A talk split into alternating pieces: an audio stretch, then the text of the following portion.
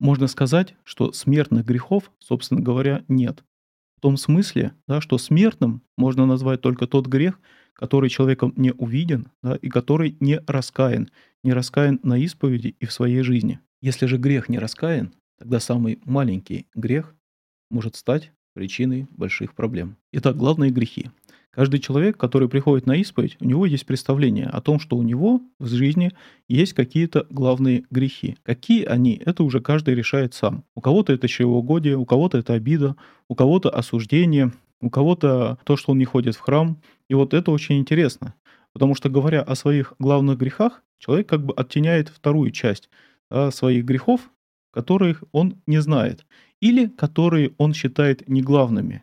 А на самом ли деле те грехи, которые человек называет и считает главными, они действительно главные. Или он за этими главными грехами хочет скрыть что-то свое, тайное, которое он не готов сейчас исповедовать и которое он не готов сейчас сказать. И возникает вопрос, откуда, собственно говоря, вообще представление появилось об этих главных грехах. И это представление восходит у нас еще к первым векам христианства, а, когда в пустыне святые отцы, начиная бороться со своими страстями, они пытались им каким-то образом классифицировать. Есть восемь главных помыслов, от которых происходят все другие помыслы. Первый помысел – чревоугодие, и после него – блуда. Третий – сребролюбие, четвертый – печали, пятый – гнева, шестой – уныния, седьмой – тщеславие, восьмой – гордости, чтобы эти помыслы тревожили душу или не тревожили, это не зависит от нас. Но чтобы они оставались в нас надолго или не оставались, чтобы приводили в движение страсти или не приводили, это зависит от нас. Ава Евагрий. И они классифицировали и выделили 8 или 7 главных страстей. Главных страстей, которые стали называться иногда так называемыми смертными грехами. Хотя, собственно говоря, это не является грехом.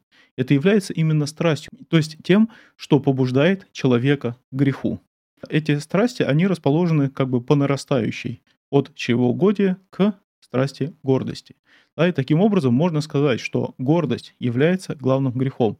Но кто из нас таким образом именно считает? Кто из нас именно подходит и говорит, батюшка, я вот такой гордый, я действительно я каюсь в своей гордости. А если даже спросишь у этого человека, а в чем ты, собственно говоря, каешься? Не просто в гордости, как в страсти, а конкретно в чем проявляется твоя гордость. Тогда человек задумывается, говорит, а да я не знаю. А потом начинает говорить, ну вот я не слушаю мнения других, не слушаю мнения окружающих. Да, я редко молюсь и считаю себя более главным в своей жизни, нежели Священное Писание и нежели Бога. Напрямую человек редко когда скажет именно о конкретных грехах. Не просто о страсти, о направлении, а о конкретных грехах. И вот возникает вопрос, а можем ли мы видеть свои главные грехи? И вот мой ответ, скорее всего, нет.